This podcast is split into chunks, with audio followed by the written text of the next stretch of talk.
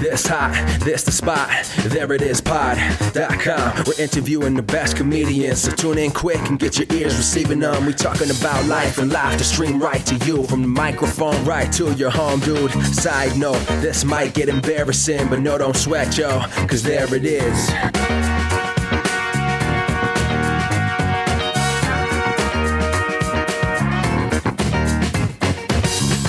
Welcome to the There It Is podcast, a comedy podcast to help you find your inspiration.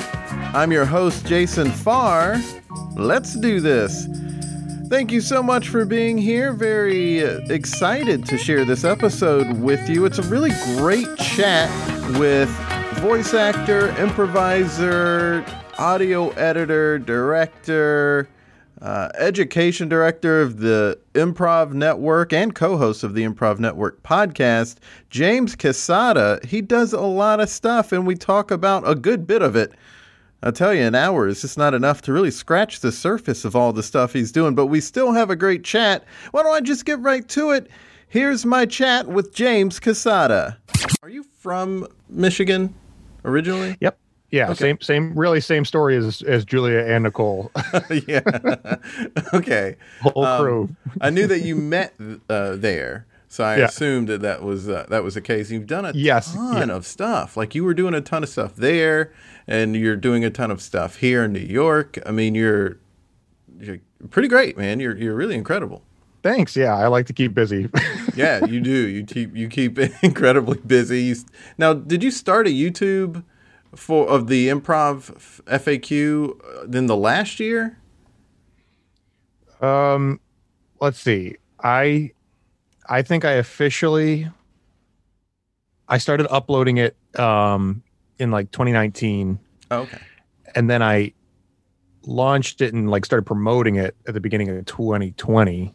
hmm um so wherever that and I, I think i actually made the channel uh uh a few years before that. It, it had been an idea that i was sitting on for a while. Yeah, yeah, and like you you have a bunch of stuff on these different platforms. You have a, a lot of different things on YouTube, but you have a lot of work uh, out there on the internet, and it comes after years of developing.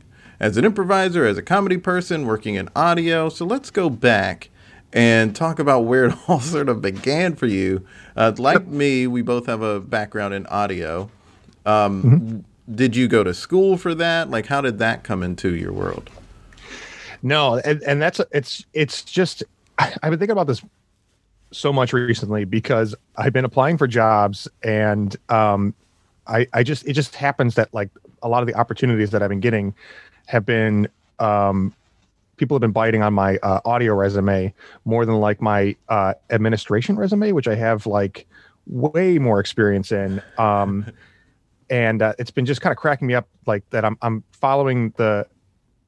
Let, let me let me. Uh, I'll, I'll jump back to um, how I got started with audio. Uh, I started an interest with it. Uh, I was writing a show. One of the last shows I did in Michigan um, was called uh, "Now That's What I Call a Show About Music," um, and uh, we were uh, doing a bunch of different genres and um, songwriting, and uh, so th- that's when I started using um, GarageBand and and uh, just like dabbling with uh, software and um, re- writing and recording music. Um, and that was about five or six years ago, five years ago, and um, that so that was like that's like when I first got started. Then when then when I moved here, uh, pretty much the only person I knew in New York um, was a close friend of mine from college. Uh, his name is Colin, and he is a career musician. Um, and uh,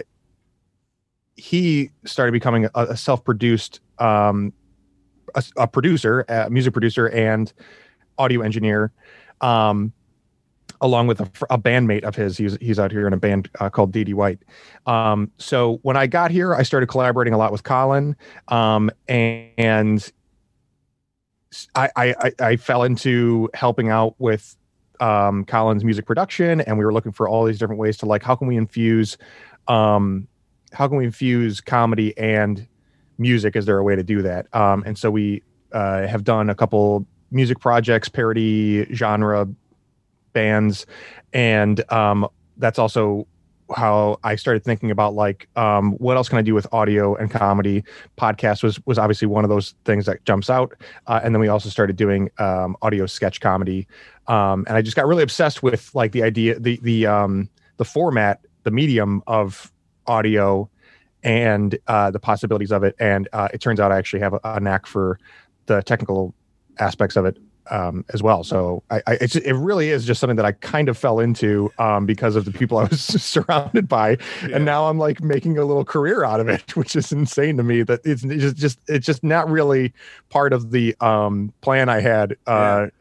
coming here, but I'm happily uh, falling into it farther and farther. That's cool. I don't know that I've heard a story where someone in audio sort of fell into it and just realized they had a knack for it because either people went to media school, you know, went to school for media or mass communication, worked in radio a little bit, so they just knew it from that point of view, and then mm-hmm. they just kept doing it. Or they are afraid to edit audio. you know, like yeah. that's the other thing. yeah, understandably. People are just like, oh, I don't. Should I bother? Should I even do it? Should I hire someone to do it? And it's like, well, I think it's super easy, but. Yeah, well, you have to have patience for it it, there really is like it's a puzzle, right? Uh, mm-hmm. Uh, so you have to, and it gets tedious. So like it's easy enough, but like you really have to have patience for just manipulating the software and taking the time, right? Yeah, and you are very good at the more sort of mixing engineering of sound aspect of it. I don't mess with that stuff as much, but when it comes to just like editing some audio in a basic way, that that part uh, I you know a lot of people can tackle, and they, I think there's a fear there that they don't need to have. But yeah, when yeah. it comes to really like thinking about uh, putting effects or filters on on things, that's when it's like, all right, well, I don't. I have the free version of all these programs. um, when I worked in radio, uh, I did that stuff because the company was paying for a, a sure, real yeah. version of Adobe. But yeah, it's it can be an expensive habit to have too. Like uh, mm. you know, um, I think I think the joke inside the um, oh, what do they what do they say? There's uh, gas gear acquisition syndrome. Um, you can very quickly become obsessive about all, you know software plugins microphones, gear. Um, and uh, so yeah, one you got to be motivated to to to do it, and and but it's a double edged sword being or yeah. uh, you know pros and cons of of being um, getting obsessed with it. I looked into the plug-in stuff, and I'm like, uh, I don't want to. I don't want to do all these plugins and mess with all this.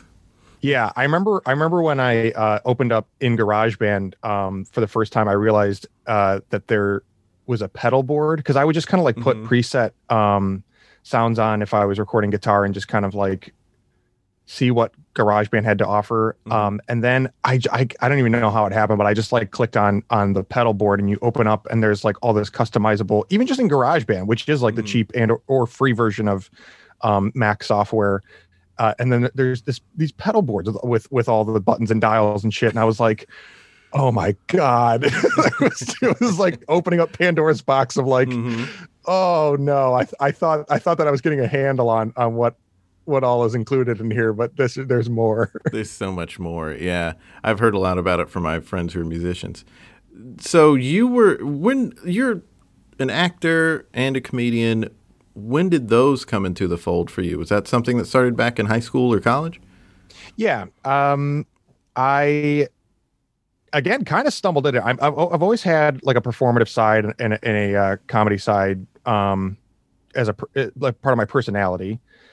Um, but in high school, I switched high schools from uh, Canton in Michigan to uh, Walled Lake in, in Michigan, hmm. and um, when I got to Walled Lake Western, um, I just uh, some some of the people that I was getting to know, making friends with, uh, I, I, saw hanging out after school in the hallway in costumes. They were, and uh, I, I, was like, "Oh, there's a theater program here," um, and uh, slowly but surely, from that point on, got roped into the like what is a theater program because i can't i came from i came from a high school that that um uh originally the one i moved from Mhm. was like three high schools on one campus and so like the extracurriculars um were were kind of like hard for me to find Mhm. um it just seemed like like easier to be uh lost.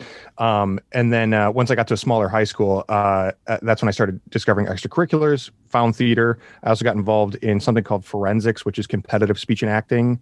Um and it's very like adjacent or intertwined with uh theater kids. So like um I, yeah i just kind of like again discovered a little narnia um by accident and uh um leaned farther and farther into it.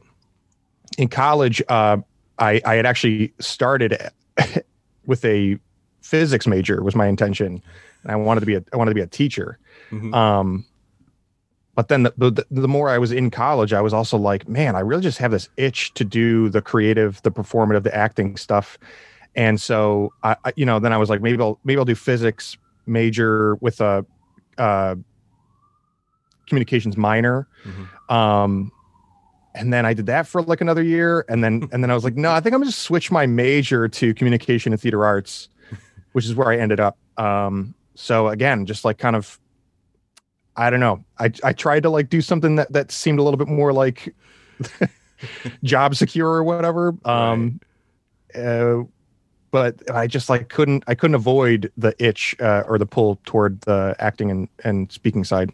Sure. When uh, you did start getting into comedy, when was that? Was that? I mean, like really studying improv and and uh, do, and did you do stand up at all?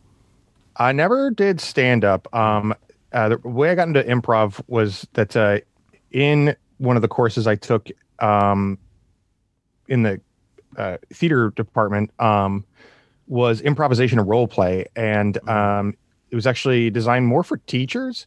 Um, as as as sort of like a uh, a fun practical way to engage a group basically.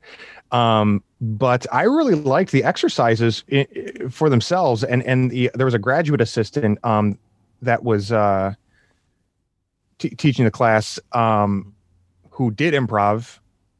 And so when the term was over i was i was like hey where do i find this stuff? Like where do you do it and uh, he invited me out to a place called go comedy improv theater um and uh, and i went and again another narnia i got there and immediately was like holy shit this is awesome nice. And you did so much there. I mean, uh, you obviously you did improv. Uh, I assume you did sketch. But Yes. I know that you also directed. You were getting into directing there. And uh, directed some things. That that was what uh, I talked about with Nicole and Julia. Uh, was that, Yes. you know the, the show they did was one that you directed. Um, So yes, definitely a Narnia situation where you're just falling into it so deep. When did uh, when did you start thinking, oh, I can actually direct? And, and is that maybe coming from your previous desire to teach? Yeah, yeah, definitely. There, I, and and teaching is is still something that I really love, and directing is probably the thing that I am most passionate about and get the most joy artistically out of. Um, so that that's definitely stayed with me, uh, and um, you know, uh, so again, go, uh, going back to the theater program, I found uh, forensics, competitive speech and uh, speech and acting. Uh, once I graduated, um, I had only gotten because I moved to high schools uh, halfway through um, halfway through high school. I only got two years of the theater and forensic stuff. So like Mhm. by the time I graduated, I was like, man, I really want to stay involved in this program. I was going to a college not too far away, and so I started. Uh, I offered to start uh, coaching um, program, uh, and I did, um, and and I which I loved. I, I did that for like ten years, um, and I had and I had been coaching for like four years, Mm-hmm. three or four years before I found improv. So I knew that I could like. I could I had some confidence with like coaching and directing. Mhm. Um, and so as soon as the opportunities came up um, in the improv world, uh, I jumped on those um, with uh, with a little bit of confidence um, behind me to, you know, lead creatively. That's dope. So when it comes to coaching and directing, do you have any philosophies that you try to hold dear? Any principles that you always try to lead with? Um, I yeah, I think that uh, in general, versatility is really important. Um, I think that uh, my my experience with improv, um, one of the things that that I get like bummed out about, or or that I see happening is is that people kind of like fall into um a particular style or like a uh, a wheelhouse. It's like you start out, you take start taking you know classes and you get excited and you take every opportunity, and then as soon as you find what works or or like land on a team or something, you kind of uh, there's a tendency to to start getting um uh start being safe about oh, what yeah. you're doing or, yeah, or, or not doing. Yeah. Yeah. And and so so I like to challenge people as a director to like um do to try new things, to step outside their comfort zones, and mm-hmm. even if you know your strength, to um, challenge yourself to do the thing that you're less comfortable doing, uh, at, at, least at least so that you have tried it. You know what I mean? So right. So that that's that's one thing that I really, uh, as a director, I'm always uh, trying to do is is is the challenge element and making sure that you're not resting on your laurels, um, whatever the project might be. I think that's what even Julia said was how the show that that you directed was developed was that you gave them a challenge. you gave her, or maybe Nicole said it but it was that you gave them a challenge for like there was an idea but you had like a challenge. I think they even maybe specifically said you like giving challenges to people. Yeah. Well so there, there's a couple uh, shows that they were both in. Obviously there, there's their duo show the parent mm-hmm. trap uh, trilogy.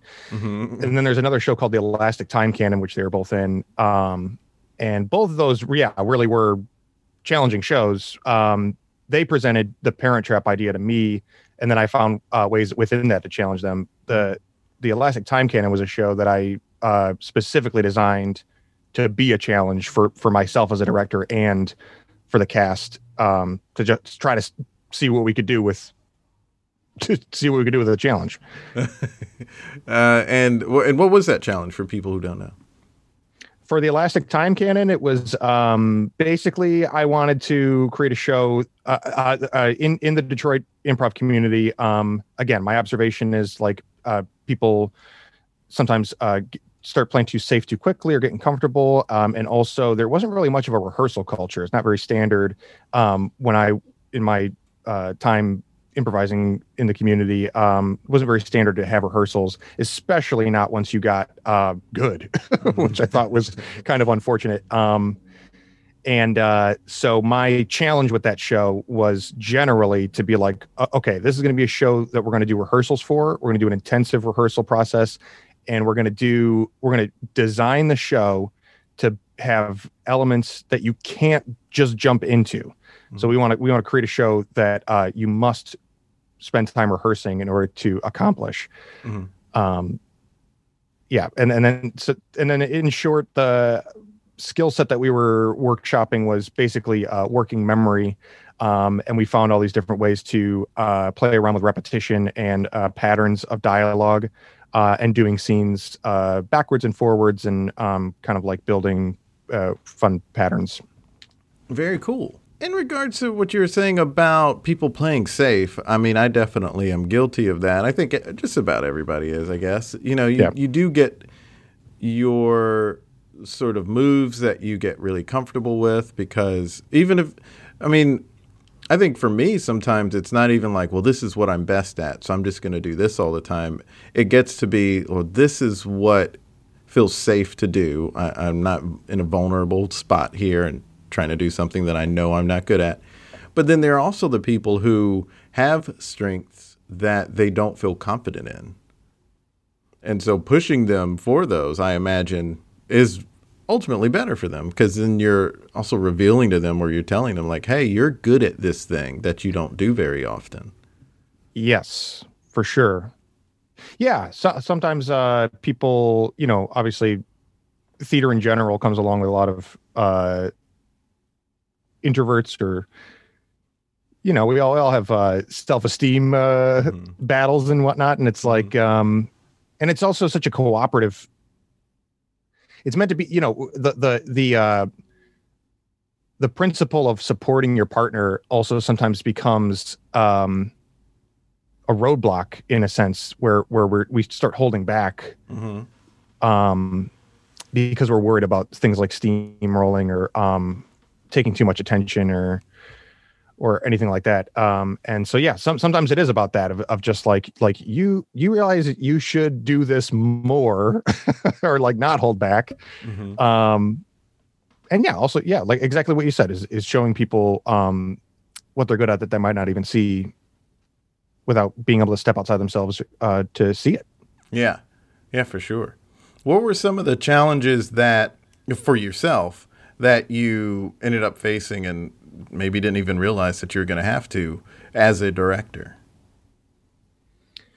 Um, one of the big, probably the like longest term challenges I've had is just the that. So, so because I like to challenge people, um, I'm I'm very I get excited about like possibilities and like like what what the next challenge is, and I often don't um take enough time to celebrate the little victories that we have from whatever the last challenge was.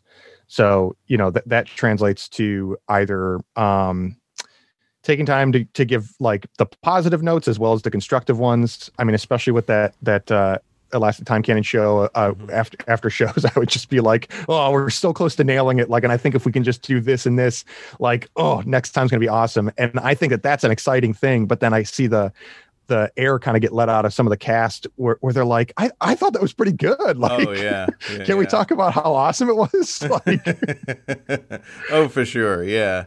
Yeah. So that notes after the show, I think they make so much sense because it's, you know, it's fresh. The show is fresh on our minds. We just did it. But then, Yeah. like, the downside is when someone's like, oh, wait, I didn't do well with this one. you know, like, I didn't Yeah, yeah, yeah. that. I didn't realize this. But I mean, you know, what are you going to do? I yeah, I, I and I think there's an answer. I think there is a what are you going to do? I, I think I think it is um celebrating more. I, but I just Yeah. it's it's uh it's something that I need to consciously take time to do because it's it's not that I, I'm not happy. It's just that when I get happy about um how well something went, I think about the possibilities of how much more we can do. Mhm. Um and and that is just kind of skipping a step. Um, you know, Right. it's a little unfair to not revel in in something that you did well. Oh, right. And also sometimes, and and this can be fixed just with communication, but sometimes people will say, well, wait a minute. It feels like you're changing the goalposts. Yeah. But one of the things that I think is maybe misunderstood about any art form, but in, it, it seems particularly common in improv, is that there isn't this one end zone that you can get into and then that's it. You know like you all right you you scored and that's this is where you're going to be. Like you're always going to be trying to improve. And with every improvement you make there's more there's now more potential for you. You can never really reach mm-hmm. your full potential. It's like climbing stairs. Like once you if you're at the bottom of the stairs the top of the stairs seems like a really long way. But it's also kind of endless how far up you can go the the farther you start going you know? Like it's just Yeah. oh now i'm here in the middle or what i thought was the middle and now there's so much more i can go now that i didn't even see before Yeah, yeah, just constantly seeing the higher you go, the higher you see. Yeah. hmm which I, I can understand being daunting but uh, of like i'll never be good but Yeah. it's always just like, hey then now you're just closer to being even even you know doing things you didn't know existed now you know there's this new stuff that you can do that would be fun and exciting to do Yeah, and it's it's this interesting um paradox uh specifically with improv. Um cuz I, th- I think what you're describing definitely applies to like um I mean just about any goal oriented thing. But but with improv it's it's like at the beginning you most people get into it to uh for, to some degree for like the thrill seeking of it mm-hmm. because it's a rush and it's taking you out of your comfort zones and you're scared and you you know blacked out during the scene that you did um, because you were in panic mode, but it went well, and you know there's excitement to that, and um, and then and then uh, uh I think like early on we're geared to like chase that and try to find ways to like be throwing ourselves out on the stage and be like, okay, like here's my next chance. I can't wait, and it's going to be scary, but I'm like, I, I'm going to do better this time. Um, and then eventually, our goal becomes to like get less and less scared, so that we are, you know, consistently doing well, which is understandable. But but then then it kind of defeats one of the things that um, I think like putting yourself in scary situations, uncomfortable you know, in theater wise, not like uh, walking around at, at 4 a.m., uh, but like, you know, uh, uh, trying things that are scary uh, in improv. Um, I think that puts you in a mode where like your creative mind kicks in um, and uh, you get innovative and you surprise yourself and other people but then but then we it's it's like okay let me do what i know and then it's like whew i don't have to be scared anymore but i think really if, if you're going to be always improving and, and getting better at, at improv you have to always be putting yourself in some kind some some degree of fear and panic mode of like oh you know what yeah what find that thing and, and then go do it to scare yourself and surprise yourself right yeah i mean it's something uh, there's always like work that we can do, and I don't mean to say that in a uh, "you'll never be good enough" sort of way, which I know people would take it that way if a coach right. said that to them. Oh boy, yeah. But in truth, you know, there's always just opportunity, and also some weeks you're gonna do better at a particular thing than other weeks, and you just you know, like I know constantly.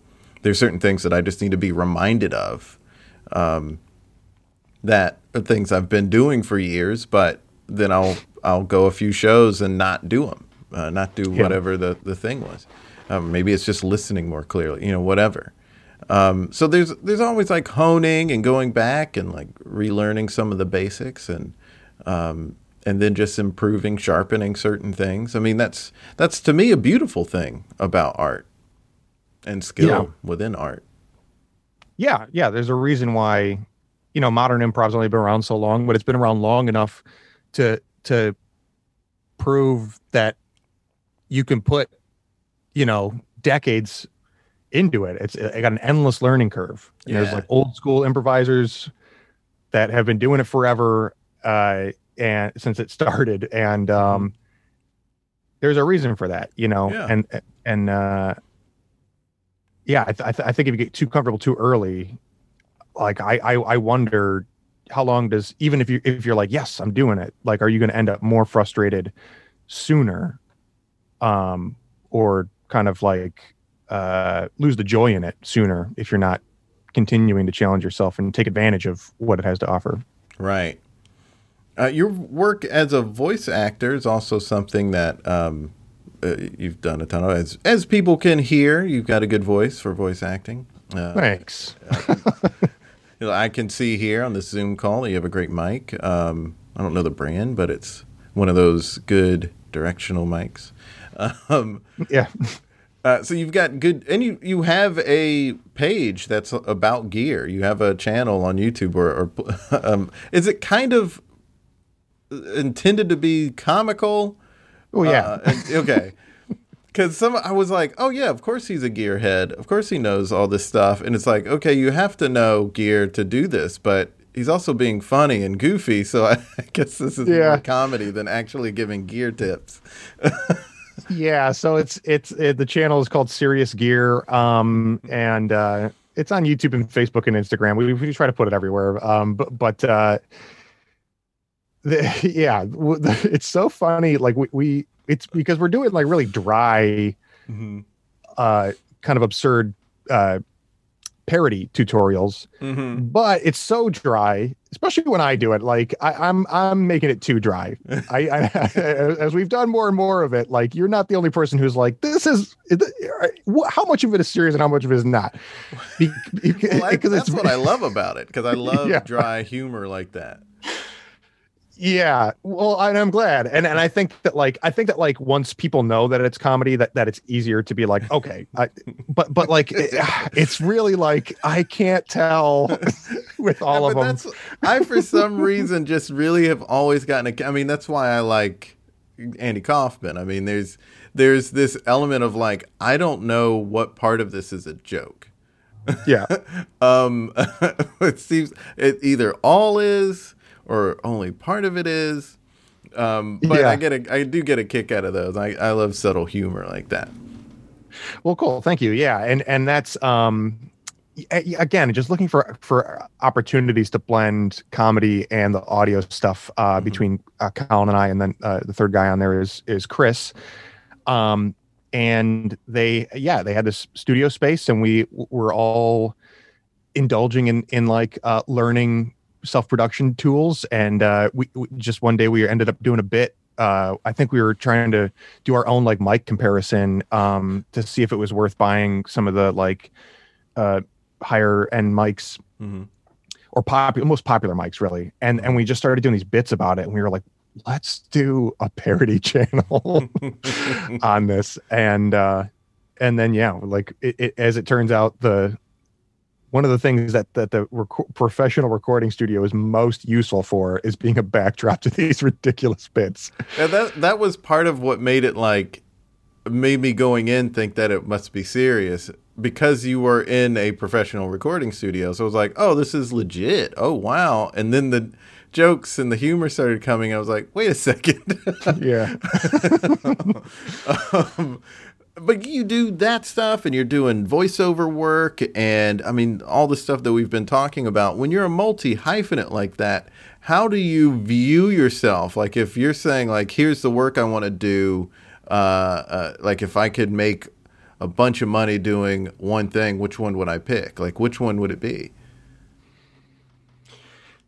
yeah that really is the million dollar question right Uh, uh, like and i think um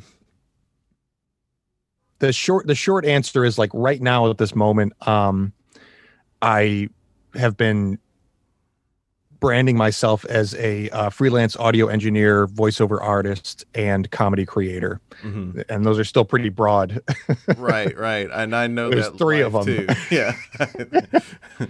uh but uh yeah it is it is tough um my, my dad uh, when i when i moved here as, as a couple years after i moved here and um we were talking about like how much time you need to spend in order to like you know basically like uh if, if you want to do something for a living uh treat it like it's your job before it's your job right? Mhm, and um so we were talking about in that vein and um he was like "An- anything you're working on uh that you if you want to do something creative professionally make sure you're spending like th- at least 30 hours a week working on that thing. Um and he was like he was like so like wh- whatever your thing is that you're gunning for and uh and he goes uh and i'm not sure exactly what your thing is but whatever it is make sure that you're spending that much time doing it. And great lesson first of all but really the, the little blip that stood out for me was like oh shit. Like what is my thing? Yeah. like Well, I imagine you got into it the same way I did, where it's like, here are a number of things I can do. And if I can make a little bit with each of them, then maybe that will be what I can live off of. And then sometimes that changes into it, maybe one of these will just really pop off. and then that could be what I do. Yeah. Um, yeah. When I was in Michigan, I I, I- was with a uh, talent agency uh, um, for voiceover and on camera stuff, and uh, I got that through the the improv theater. Um, and so I was making money on that, and and for the last like six months before moving, um, that was my only job, and uh, that that was great. And I was like, okay. Like I have again this confidence, this validation to like go do it, um, and but but then but then you know you, you get to a new city and you got to start over. And and then really what Right. what i start thinking about is that like okay I, I don't have an agency and i don't have like um th- there's these things that, that i could aim at but are ultimately out of my control. If i can't get access to the auditions you know if they happen then great. But how much time should i really justify uh uh spending chasing it if it's if it's ultimately out of my control. And so i get more drawn to like the stuff that i can control and self-produce. Mm-hmm. and in the the what's great is that i can create all this stuff and have a pile of stuff on the internet that i'm happy with and and is you know cool and fun or, or whatever. The the the drawback of it is that um, I can easily get distracted with um, the things that I could do or like want to try or and and and that also people then lose their perception of like what does James do? Like Right. you know um and and hundred percent in the same boat. yeah. Yeah because you're very multi multifaceted too and and and like I and I know what goes into creating a uh a well produced podcast and, and edit and this show is really great. Like you've got your your uh and i didn't realize you had almost you're you're, you're coming up on um 200 episodes before too long right well, I'm over two hundred now. are you really Yeah, oh wow just before the holidays, got two hundred. Th- yeah that's the and you know it's well produced and I, I like I, kudos to you Thanks. but and like I, I get burnt out on it and, and i'm like Yeah. and i know that like if i just chose to do one thing i could make it better and i hear something like your show and i'm like that's what i should be doing with anything that i do is put more time into one thing but it's so hard you get you get you get you get tempted to be pulled in all these different directions Absolutely. And I, I'm knocking around an idea of doing a, a stuff more like what you're doing with like video things on YouTube. And I want to do that. But if, uh, I, I think the thing that people will have to think about when they go, because a lot of people are creating podcasts, and a lot of people have they they've gone a few months into doing a podcast and they stop doing it. And the thing that I think people have to think about is you got to do it within what you have a capacity to to like keep doing and toiling over because you can overdo it and a lot of people have uh, maybe it's just like I'm going to do a TikTok a day and then like after a couple of months they're like this is too much. And then they end up not doing it or just getting burnt out entirely and not doing it at all. And it's like well there's a thing you could have been doing a bunch uh, throughout years maybe. But if you over uh, uh, over if you like spread yourself too thin then you can end up burning yourself out. Now you're not helping yourself in the way that you wanted to. And that in some cases maybe it's fine that you step away but there there are times i think when someone could have if they hadn't bitten off more than they could chew uh, uh, had uh, they could have had a lot of growth out of that so i i don't want to put too much on my plate but I also don't want to not do enough. I guess. Exactly. Yeah. Yeah. And that that's it's a really tough um it's a tense relationship, right? Mm-hmm. Because you're like, well, okay, sit and think about what you would want to be spending a full-time day or week doing. Like what would bring you joy? Like is it video? Is it audio? Is it stage? And then you're like, well, maybe it's this, but I don't really know because I haven't done enough of it. Or you mm-hmm. think like, oh, for sure, podcasting, I would love it. And then you get into it and you're like, well, this is not what I was hoping it would be. so you don't know until you try. And, th- Right. and then, and then that makes you want to try more things before you decide what to focus on. And so you don't end up focusing on anything. right. Oh, right. Yeah. Oh gosh. I mean, at one point when I started this podcast, I was like, I'll do two podcasts a week, two different like different podcasts, not two episodes a week. okay. And then just starting this, I was like, um, I don't know that I have time to do this other thing now, right now. And uh, it's still like a fun idea, but it's like I don't want to. I don't want to tackle it. It's four years now, over four years that I've that I had these ideas at this point. and uh, I'm like, uh, I I don't know if I'll ever get to that one now. yeah. I still yeah. have I still have the Facebook and the and probably the Twitter too, but I I have just not made them. Yeah. Oh man. And I mean, it's a whole nother can of worms to talk about. Like, uh, with every project that you dedicate any amount of time to, you know, y- you're really you're not going to make any headway. Um, I think most would argue that you wouldn't make much headway without social media. So you got to like not only do the project itself, but you got to create the um, the online presence and the social media presence around it too, uh, mm-hmm. and and manage and maintain that. So it's yeah, it's a tall order to to be juggling one, let alone multiple projects at a time. right, right, and uh, you know, and it's there's to do well on social media, you really have to engage in a certain way. And the yep. people I know who've really blown up on social media, they are it's really like a task and a half. Like it really I was like with them. Anytime I was around them, they were just like head down in the phone. And it's like, man, I don't want to I don't know that I want to do that. But yeah. if you're doing it alone, that's how you have to do it. I mean, celebrities yep. have teams that are doing that stuff. Justin Timberlake isn't posting himself all the time. It's, right. Yeah, yeah, assistant yeah. who's doing it. Um, yeah. Which is why I always think it's funny, like when people are getting in uh, his business with his wife or anything, and they'll try to like comment on uh, her Instagram, adding him about something, and it's like you know that it's just their assistants reading this stuff, right? Like, yeah, right. You know, what are you yeah, doing? Absolutely. like, yeah, they don't have this time that you have. no, yeah, and you shouldn't be taking this time that you're taking to at them. Uh, right. yeah. No, it's something you know, like uh, getting all this stuff together. It's fun to do, but if it works, then it's like great but when it's like, all right, I'm putting this out there, uh, you have to want to do it. You have to enjoy doing it because if it's not the thing that's uh, blowing up for you, um, you know, you can't you can't focus uh, uh you can't focus on it if you're hating doing it. You know, you yeah. can't hate it and it not be doing anything for you.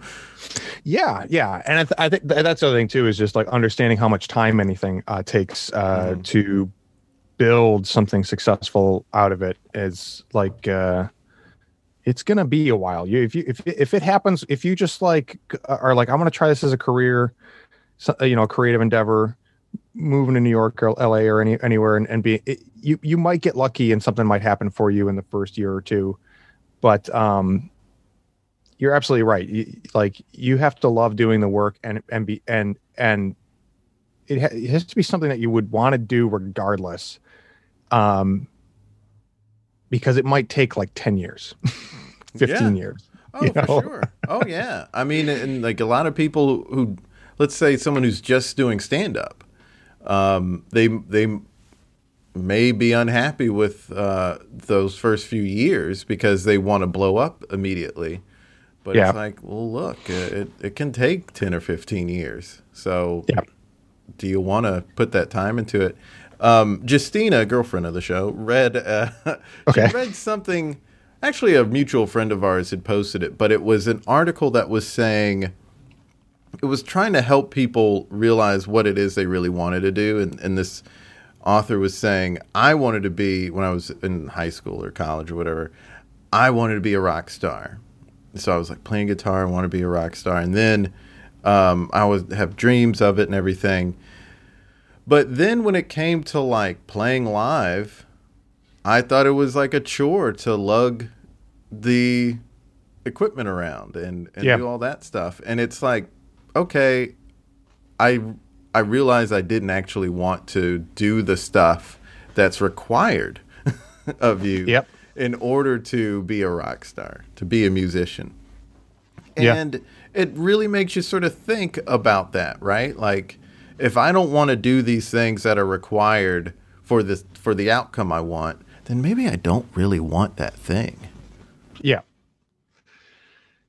Yeah, because there's uh, uh, this has been coming up in conversations uh, with friends of mine too. Is is like there's no clean, perfect, neat and tidy 100% joyful way to try to make a career out of something you love. Right. There's going to be crap you got to deal with. You got to be lugging your instruments. You got to be doing the social media. If those are not things that you like, or or uh, or if there are things that you dislike, you have to like what you're doing, why you're doing it, mm-hmm.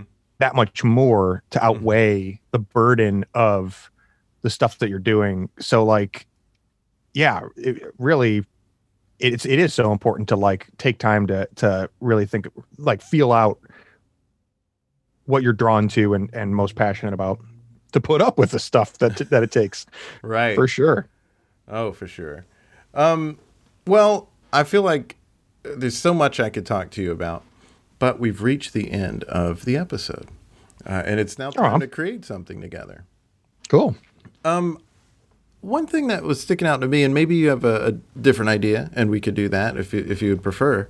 But I was wondering because we were talking about uh, you coaching people to challenge them.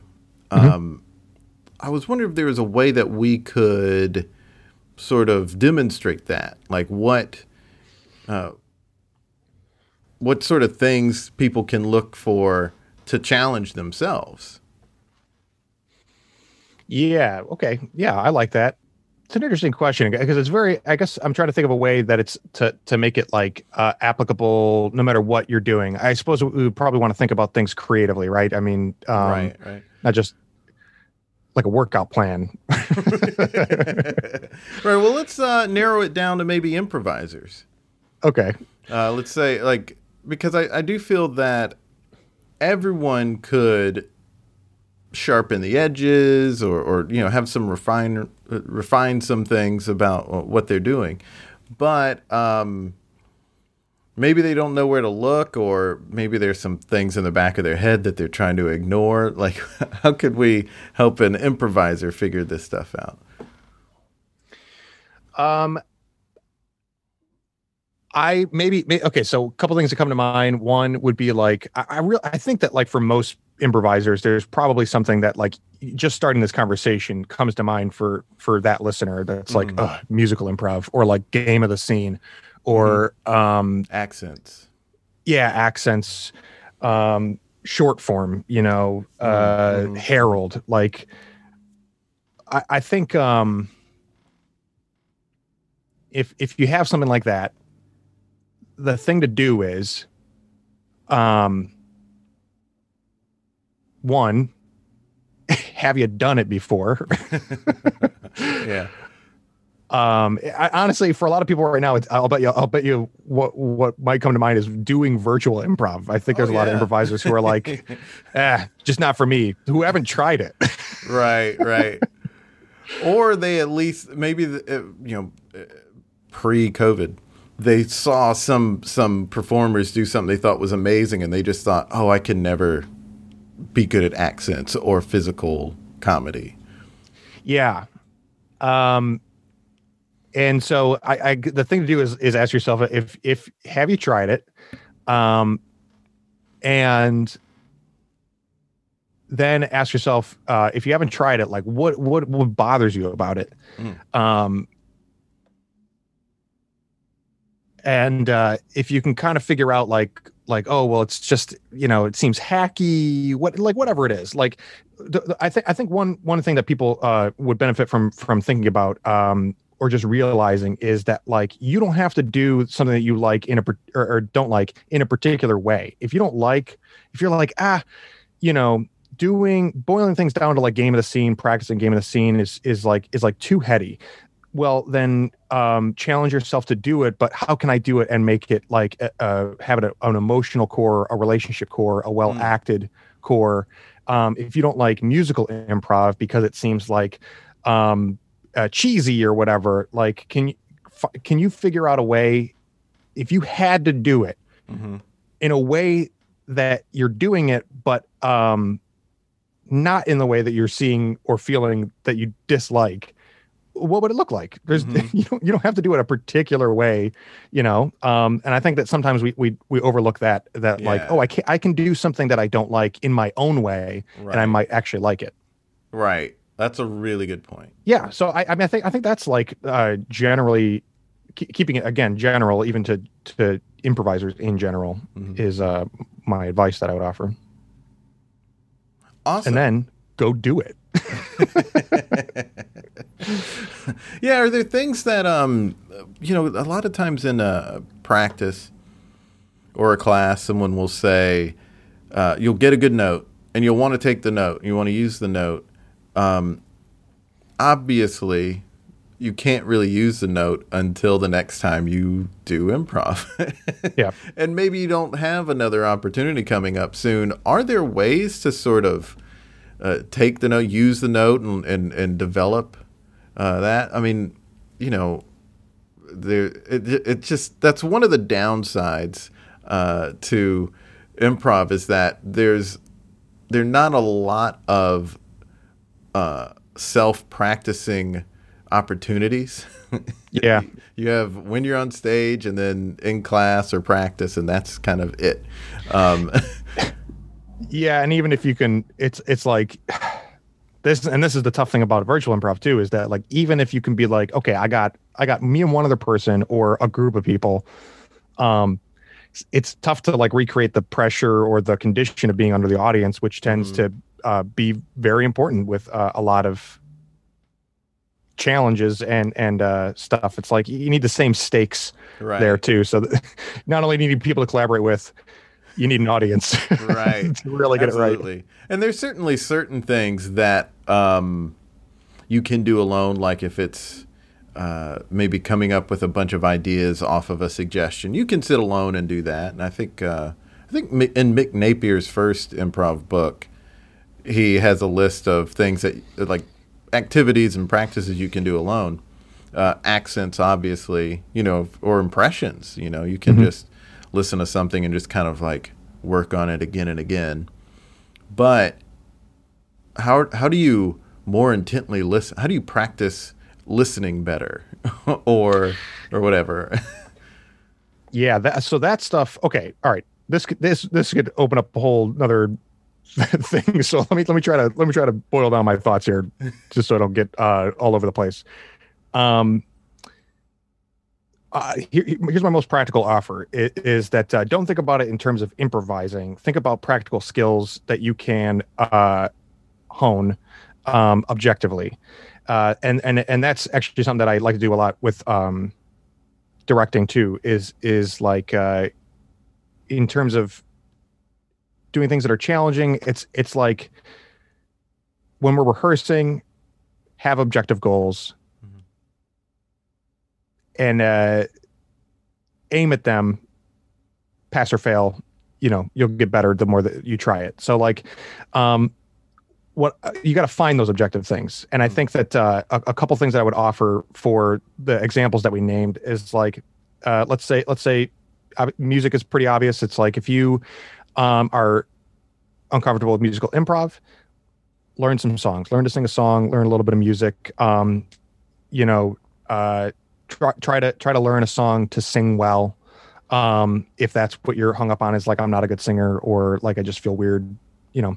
Um, uh, and then maybe maybe learn a song uh, and then start harmonizing with it. Um, and then uh, and then you know, and then learn that song and then uh, put it into a totally different melody and start playing around with it once once you've learned it. Um, if it's game of the scene, um, you know, another place that you see that uh, is writing. So write a sketch, find the game of the scene, um, or watch online improv. Uh, not, not not necessarily virtual improv, uh, but like t- shows that have been taped, um, and look for the game of the scene in in a scene just to kind of like see if you can do it and train your brain to think that way or look at uh, snl sketches and be like what was the game of that scene um, another thing that that, that uh, i'll generally offer that i think is really helpful um, is vo- like voiceover and self-recorded stuff um, the condition of having an audience the closest thing that i can uh, suggest to getting that feeling then those stakes is the record button. Um, when if you if you are re- recording like uh, you know if you're if you're looking to to beef up like your commitment to acting and characters and vulnerability and stuff, learn a monologue, self record it, um, and try to be really authentic and sincere in your acting. Um, uh, or or with voiceover, if you write yourself a sketch. Um, and do all the voices for it. Uh, if you're trying to do characters and um, accents, you can really like there's a it's part of the reason I really really love audio is because it it's the world of imagination um, and so you can bend reality a lot the same way that you can without um, costumes and props and improv in in the audio only world of uh, of characters. So like, see if you can just kind of play around with the the character and the imagination world, recording yourself uh, doing bits, um, and see where that takes you. That's as succinct as I can get. well, that was a lot of really great practical advice. There it is, James. I hope Thanks. so. Yeah. Oh, it totally was. Thanks so much for being on the podcast, James. Yeah. Thank you so much for having me, Jason. Uh, it's a really great show. I, I I love it a lot, and um, it's been a pleasure to talk with you. Really awesome having him on. James is incredible. He does so much stuff, and you should check it out. As I mentioned, he is the education director of the Improv Network and the co host of the Improv Network podcast. Go to theimprovnetwork.org to find out more about that. It's a great resource. Also, check out James's stuff on soundsfunnyrecords.com. He's got a good bit on there, and we have links in the bio for that. Also, you can check out on Instagram at Sounds Funny Records and at Serious Gear. Don't forget to follow us at There It Is Pod on Twitter, Facebook, and Instagram. And why don't you check out our comedy lifestyle newsletter? It's free, so check it out. Until next time, be good to each other. The music for the theme song was created by Neil Brooks. The rap was written and performed by Nick Acevedo. The logo for There It Is was created by Jeff Prater. The There It Is podcast is produced by Jason Farr.